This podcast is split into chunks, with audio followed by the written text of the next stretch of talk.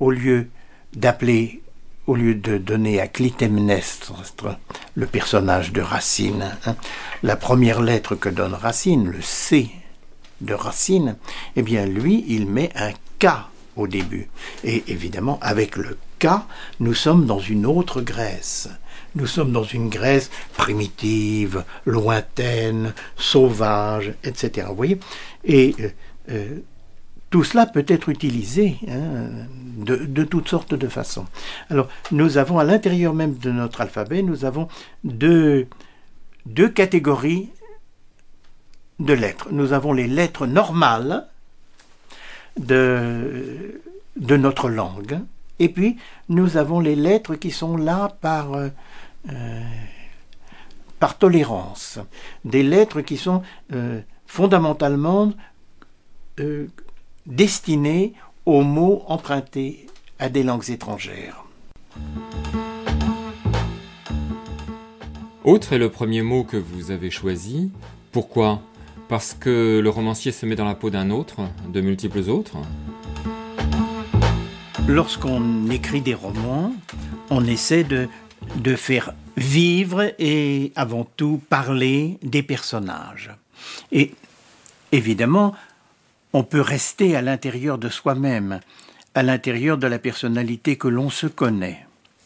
Mais c'est beaucoup plus intéressant pour tout le monde lorsque le romancier réussit à produire des personnalités différentes et qui peuvent être des, représentations de lui-même, mais qui deviennent alors euh, très différentes de celles qu'on connaît d'habitude et de celle qu'il connaît lui-même.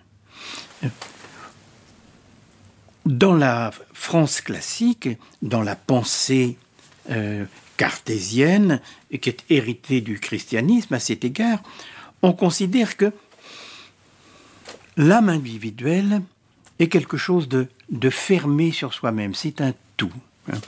Dieu a créé l'âme euh, Comment cette âme est-elle liée à tel corps? Ça, c'est extrêmement euh, difficile à dire. Mais, en tous les cas, elle est là et une âme est différente de toutes les autres. Et donc, il y a une difficulté fondamentale, c'est comment va faire une personne précise pour se représenter ce qu'est une autre. Alors que nous avons très souvent le désir de nous mettre à la place de l'autre.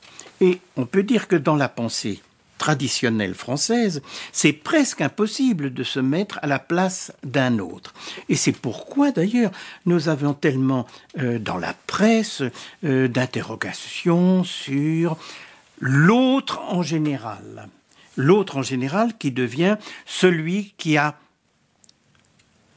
une autre religion, une autre race, une autre culture, et puis un autre sexe, un autre âge, et ainsi de suite.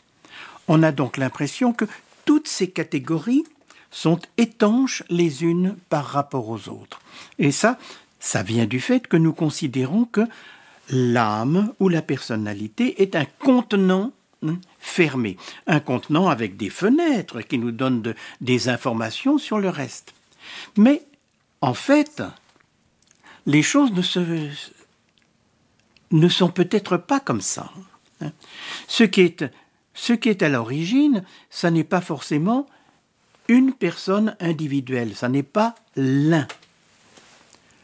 Ce qui est à l'origine, c'est un ensemble de personnes qui sont liées les unes avec les autres. Si vous voulez, le, au point de départ de notre, de notre histoire, ce n'est pas le je qui est à l'origine, mais c'est le nous, c'est l'ensemble de personnes. À l'intérieur duquel, à l'intérieur de cet ensemble, c'est donc l'ensemble de personnes à l'intérieur duquel une personnalité individuelle va se développer, et se développer toujours par rapport à ceux qui l'entourent, qui l'entourent de près ou de loin. Nous sommes tous des autres. Hein.